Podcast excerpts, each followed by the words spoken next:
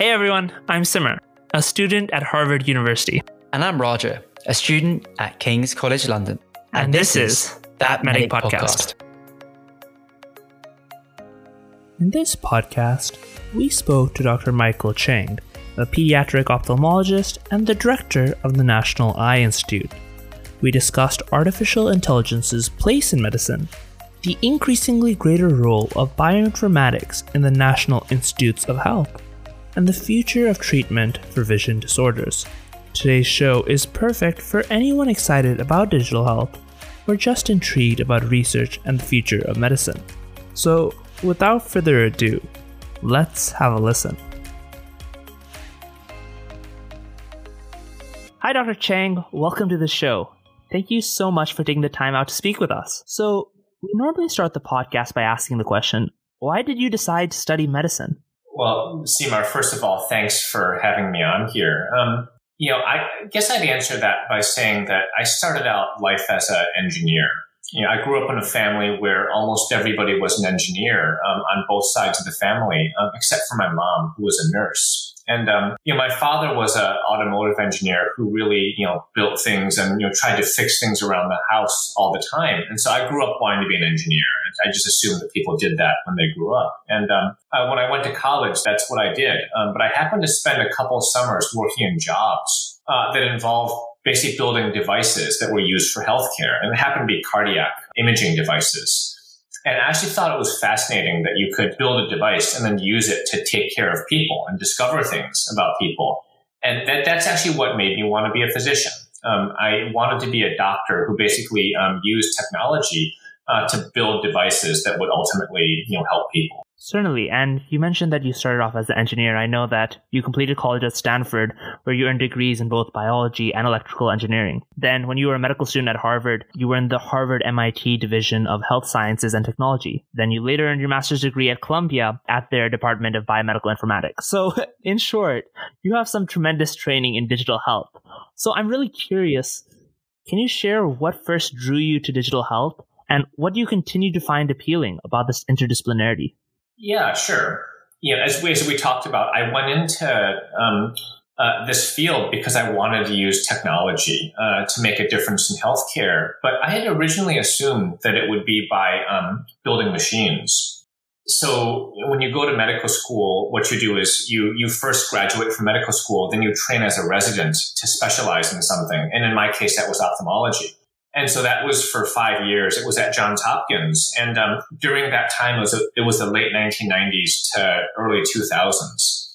Uh, and during that era, virtually all medical care was done using paper charts. Okay, and that was really slow. It was, it was really inefficient. And it was during that time that I started to think that maybe the world doesn't need more people who build more machines um, and devices, um, maybe we need more people who can use computing technologies uh, to better manage um, all that data.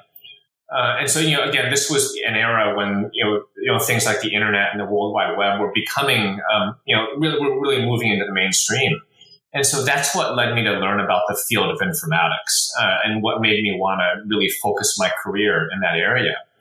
And um, you know, Seemar, it was it was really um, uh, astute, I think, of you to mention the term um, interdisciplinary work.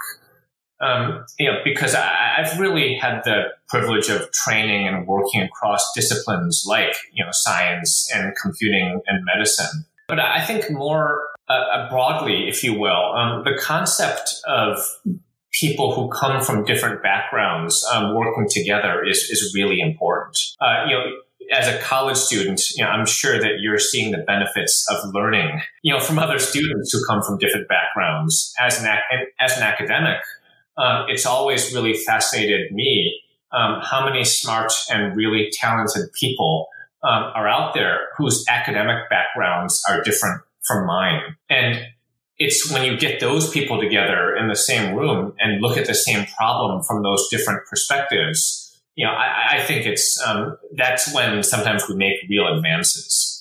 And so I hope that's something that uh, people who are listening to this are going to keep in mind as all of you advance your educations and your careers, um, how important it can be to work with people across different disciplines.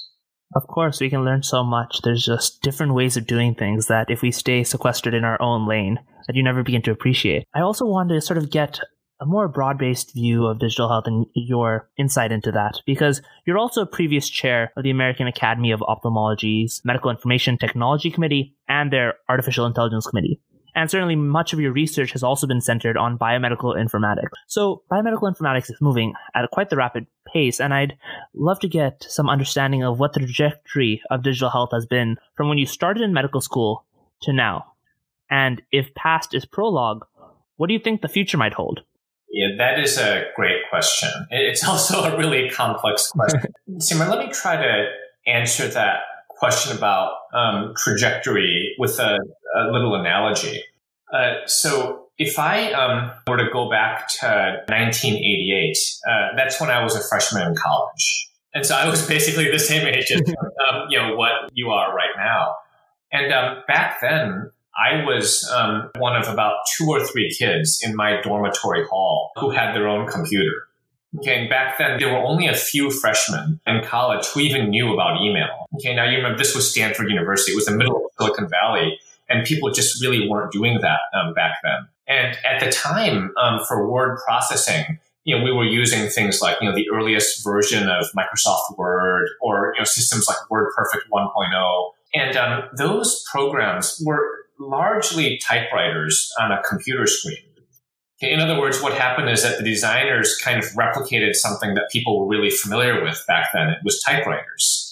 And so those early word processors, they didn't really do a whole lot. It was basically if you made a mistake, you could delete it. And people thought that was a really, really big deal. You, didn't need to use whiteout. But if you fast forward now to 2021, word processors are clearly much, much more than typewriters on a computer screen. You know, you, you track changes, you check spelling and grammar, you know, insert tables and figures, you collaborate with people doing the same document at the same time. And, you know, most people would not have imagined that um, back in 1988. But, but it's, it's, it's when you get that critical mass of people who's really comfortable with the technology that people start to go outside the box and you come up with all these new, you know, transformative ideas. Right. And um, anyway, I think the analogy is that when I started practicing medicine in 2001, you know, to get to your question about sort of the past and the future of um, healthcare, um, back in 2001, uh, there were really not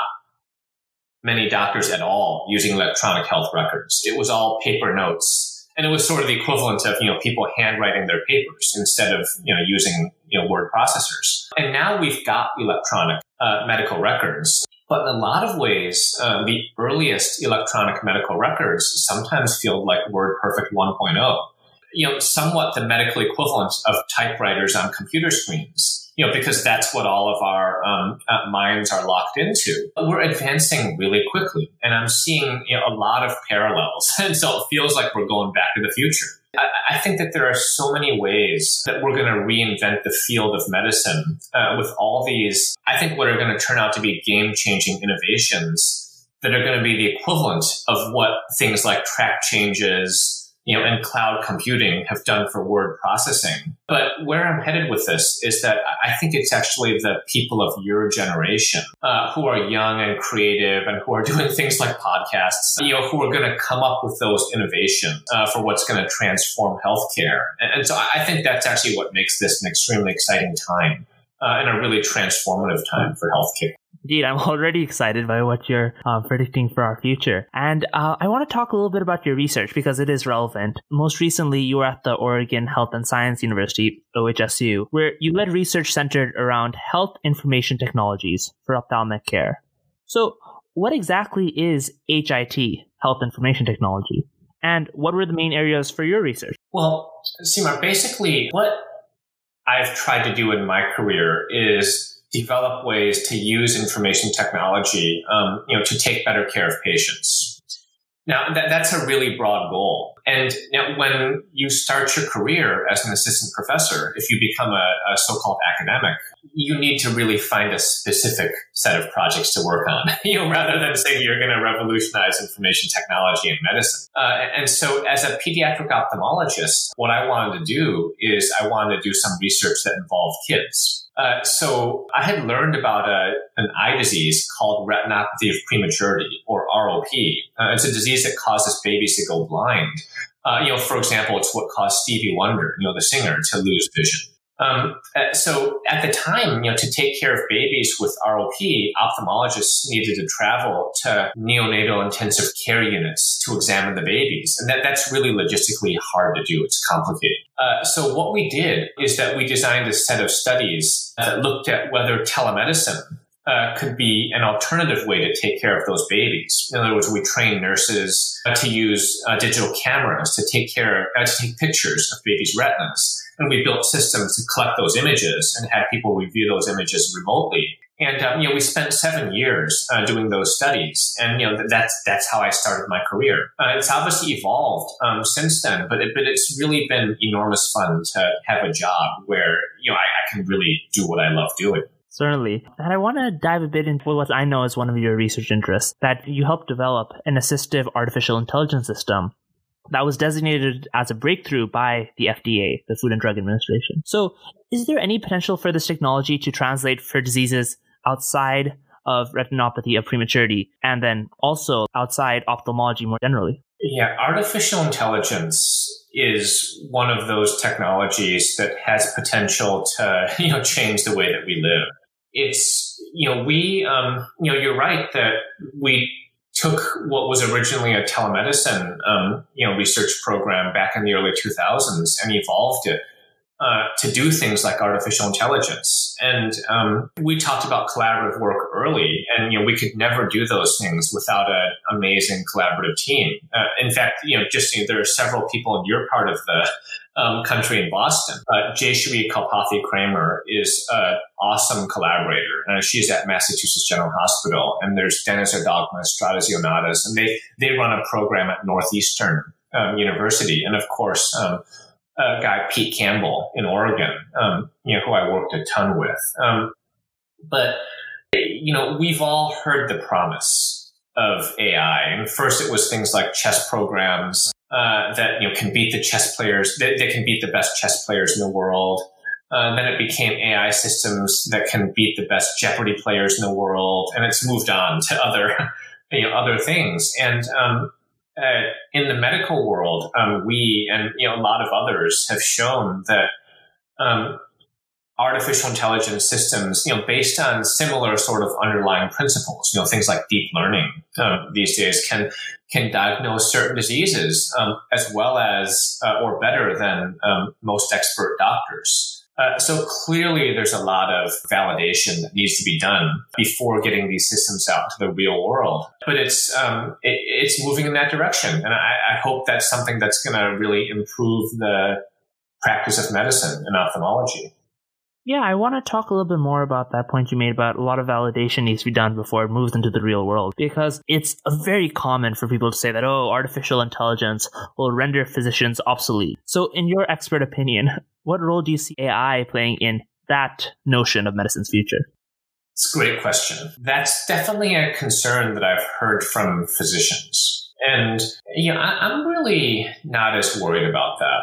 You know, I, I think that there's you know, for that matter, we could say that, you know, 150 years ago, you know, people said the same thing about stethoscopes, you know, that they would uh, create a barrier between patients and doctors, or that they would take away sort of the art of, you know, doctoring, um, and, you know, pushing your ear up to a patient's chest. You know, but, but I, I think that there's so much that really goes into doctoring. You know, one of the first things that you do is that you make a diagnosis. And uh, making a diagnosis is a, a fairly analytical process. Um, you know, it involves asking patients questions. And you you take a history.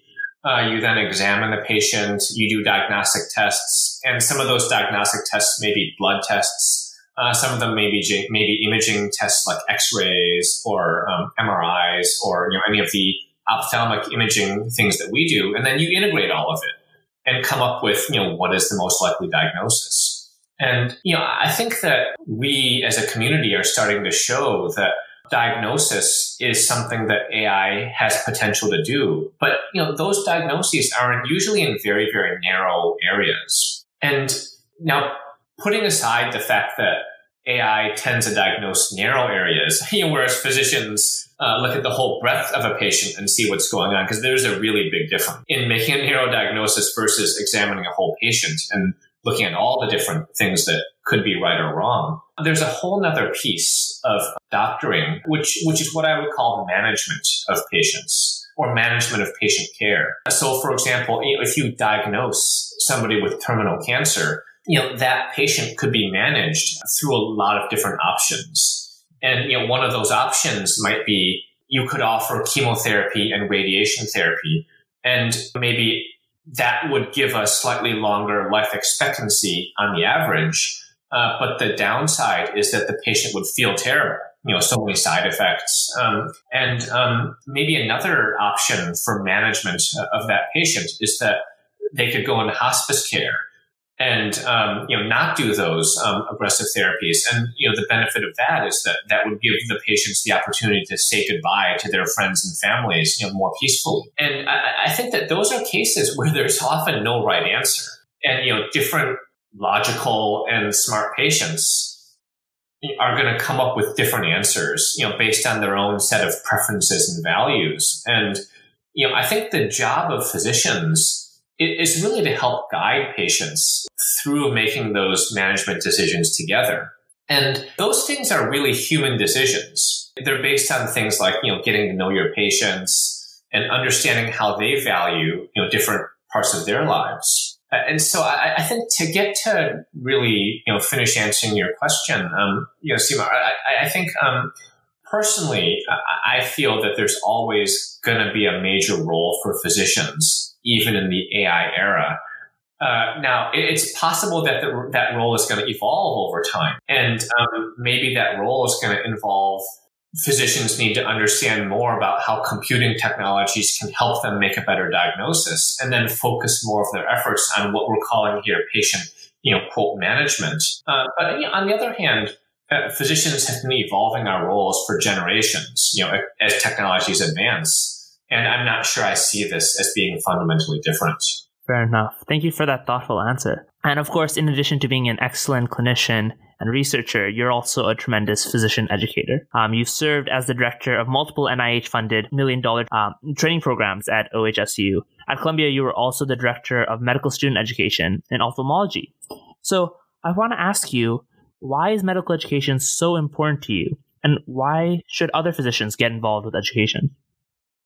Yeah, I, I, I, think this is a really important question. In a lot of ways, I think that there's a natural life cycle. You know, you start out as a kid, uh, you grow up, you go to school, you mature into an adult, and then you you learn more and more. And um, you know, when we quote grow up, you know, which I'm not sure we ever really grow up because you know life is a process. Um, but I think it's natural that, you know, a lot of people, what we do is we have kids, right? And then you teach your kids um, what you've learned. And so, in other words, you have kids, you teach what you've learned to that next generation.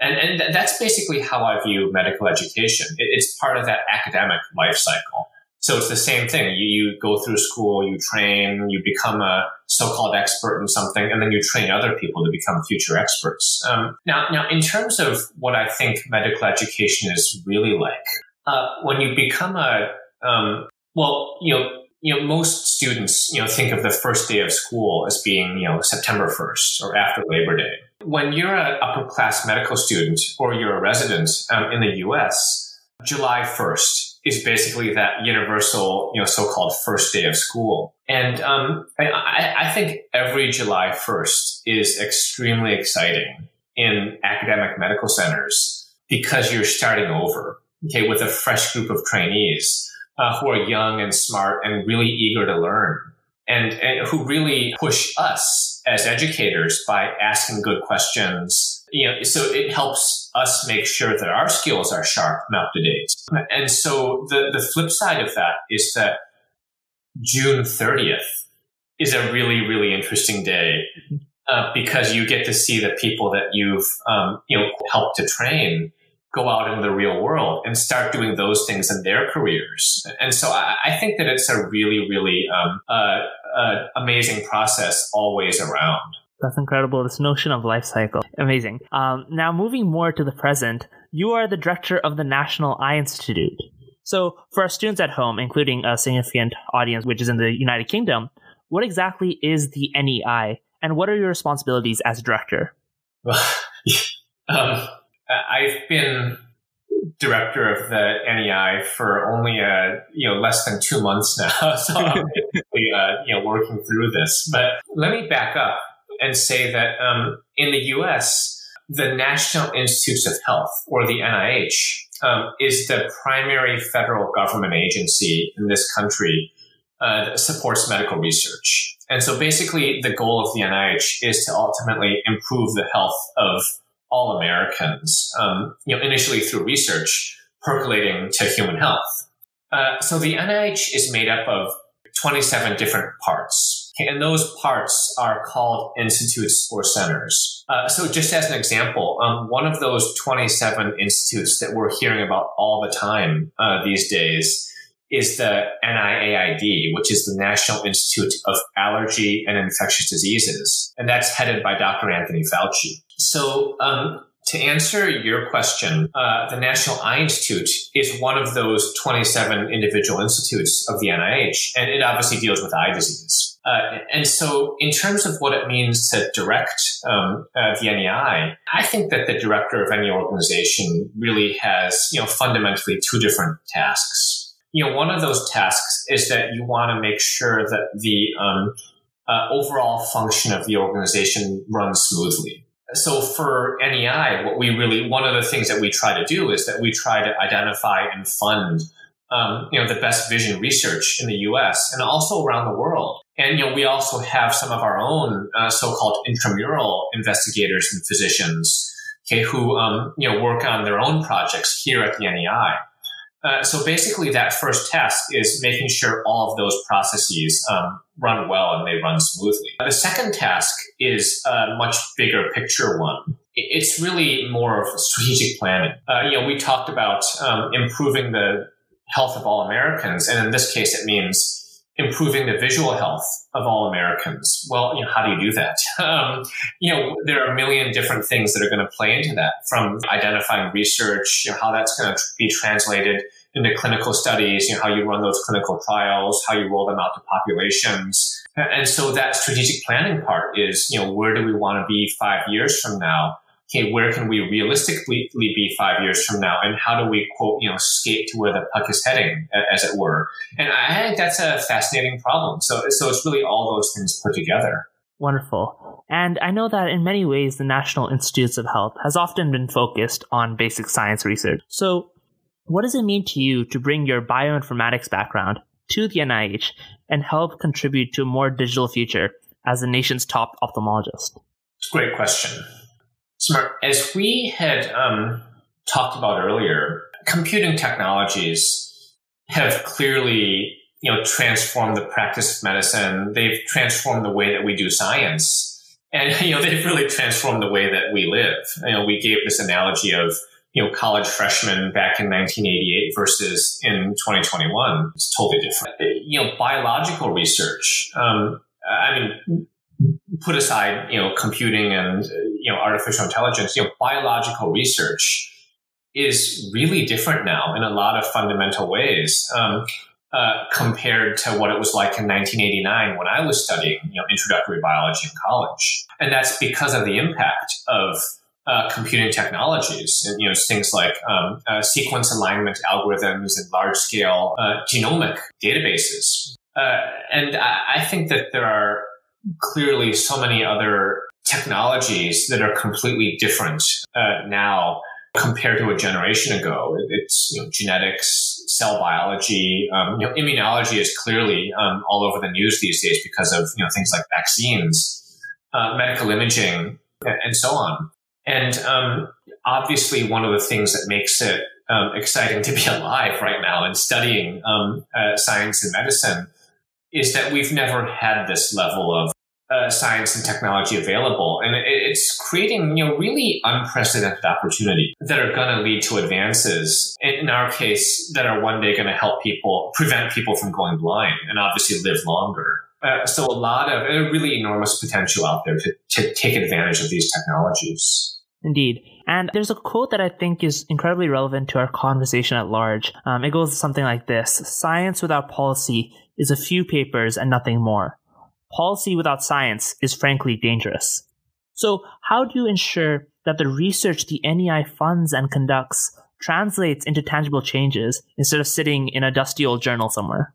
Simo, that is a really insightful question. And it's it's funny. I was probably 35 or 40 years old uh, when I first understood what you just said. Um, so you're way ahead of you know where where I was. And in short, I, I completely agree with that. Um, let me just give a a quick anecdote, if I may. Um, in my career, you know, I've really had the privilege um, of seeing firsthand um, how doctors can identify gaps in clinical practice. So, for example, in retinopathy of prematurity, we felt that uh, there needed to be better ways to take care of babies with ROP and diagnose them more efficiently. And it's those gaps in knowledge that motivate research studies.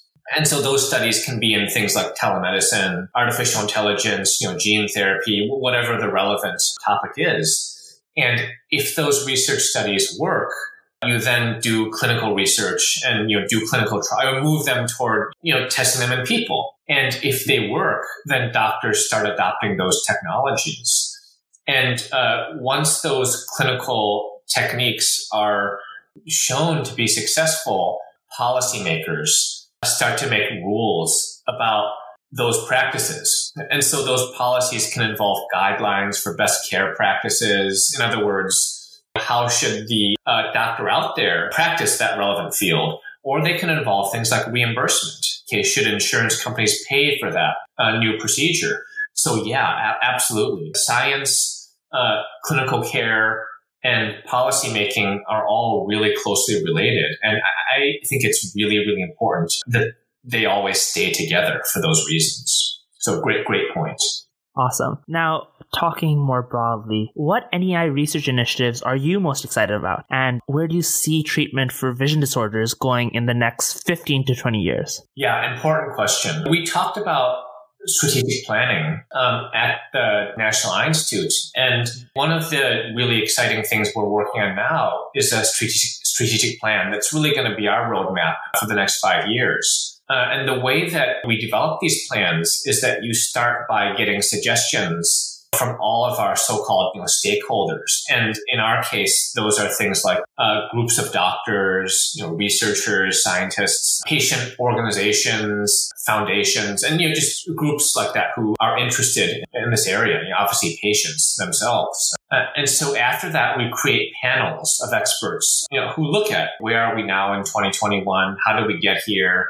Uh, what are the most promising scientific and technological advances? Where our biggest opportunities for breakthroughs? And then we put all that together and decide how to combine it into a coherent plan. And we're basically in the middle of that right now. But I would um, say that so uh, I'm a practicing ophthalmologist. Okay, I started my first faculty job in 2001, and uh, it was almost 20 years ago.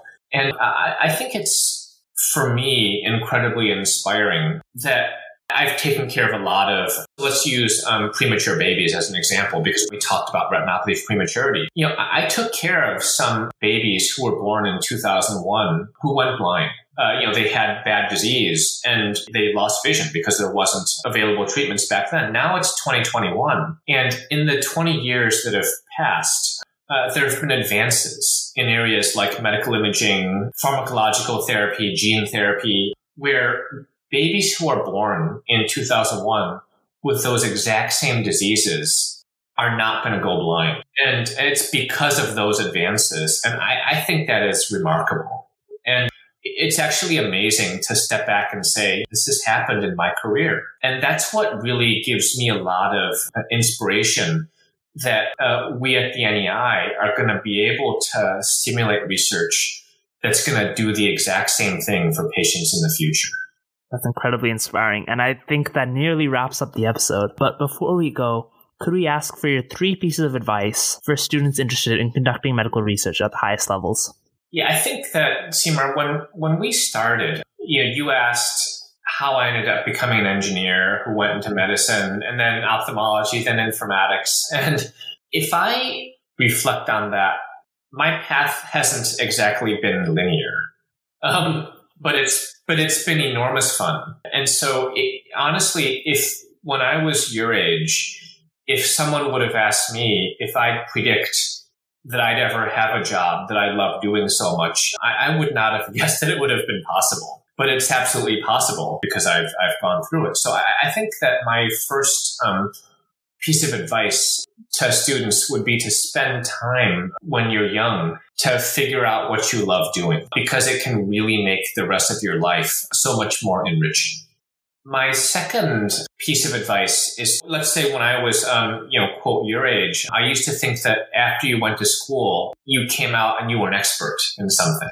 Yeah, I've got a daughter who's going to college now and you know, she's afraid that when she graduates in three years, she's not going to know everything you know, about her field, which is computer science. And, um, you know, I've, I've learned that that is not at all true, that we're always learning and the, the piece of advice is that you need to have great mentors throughout your um, education, throughout your careers. I think that's true at every single level.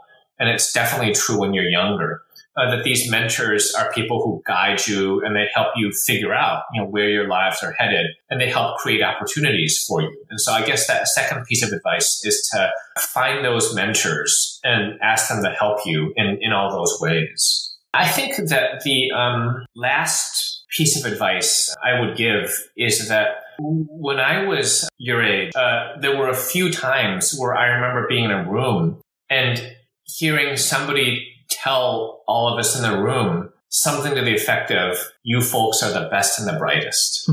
right? And um, you know, you've you, you know, you're a Harvard student. you, you've heard this, and um, you know, many of your listeners have been in rooms where you've heard the exact same thing. And um, as I sort of reflect back, you know, I'm 50 years old now, and you know, I'm very privileged to have some friends who I think are truly the best and the brightest at what they do. And, you know, I've taught a lot of really talented residents. And let's say the average resident is maybe uh, 28, 30 years old. And, you know, I think that uh, those residents are sort of the, the so-called best and the brightest in their cohorts.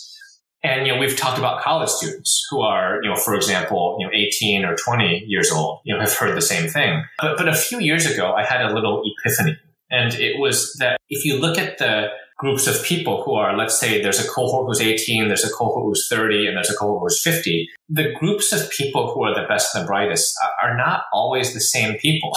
you know, I think some of them are the same, but I think that people seem to move in and out of that group. Uh, I think that as you plan your career, it's better to be in that group when you're 30 or you're 50. And you definitely don't want to be in that group when you're 18 and not be in that group, you know, when you're 30. Uh, and so, um, so, you know, you don't want to quote peak too early, in other words. Um, but so my last piece of advice is really to remember that education is about preparing you to be the best and the brightest throughout your entire life, not just when you're 18. So the specific piece of advice is to focus on developing the skills and the curiosity and the drive and the love, you know, what I call lifelong learning. Uh, that's going to really be able to do that for whatever those are worth. I hope that those three um, pieces of advice can be useful someday. Incredible. Thank you so much, Dr. Chiang, for coming on the show. Well, Seymour, thank you so much for that opportunity. Hey everyone, thanks for listening to this podcast.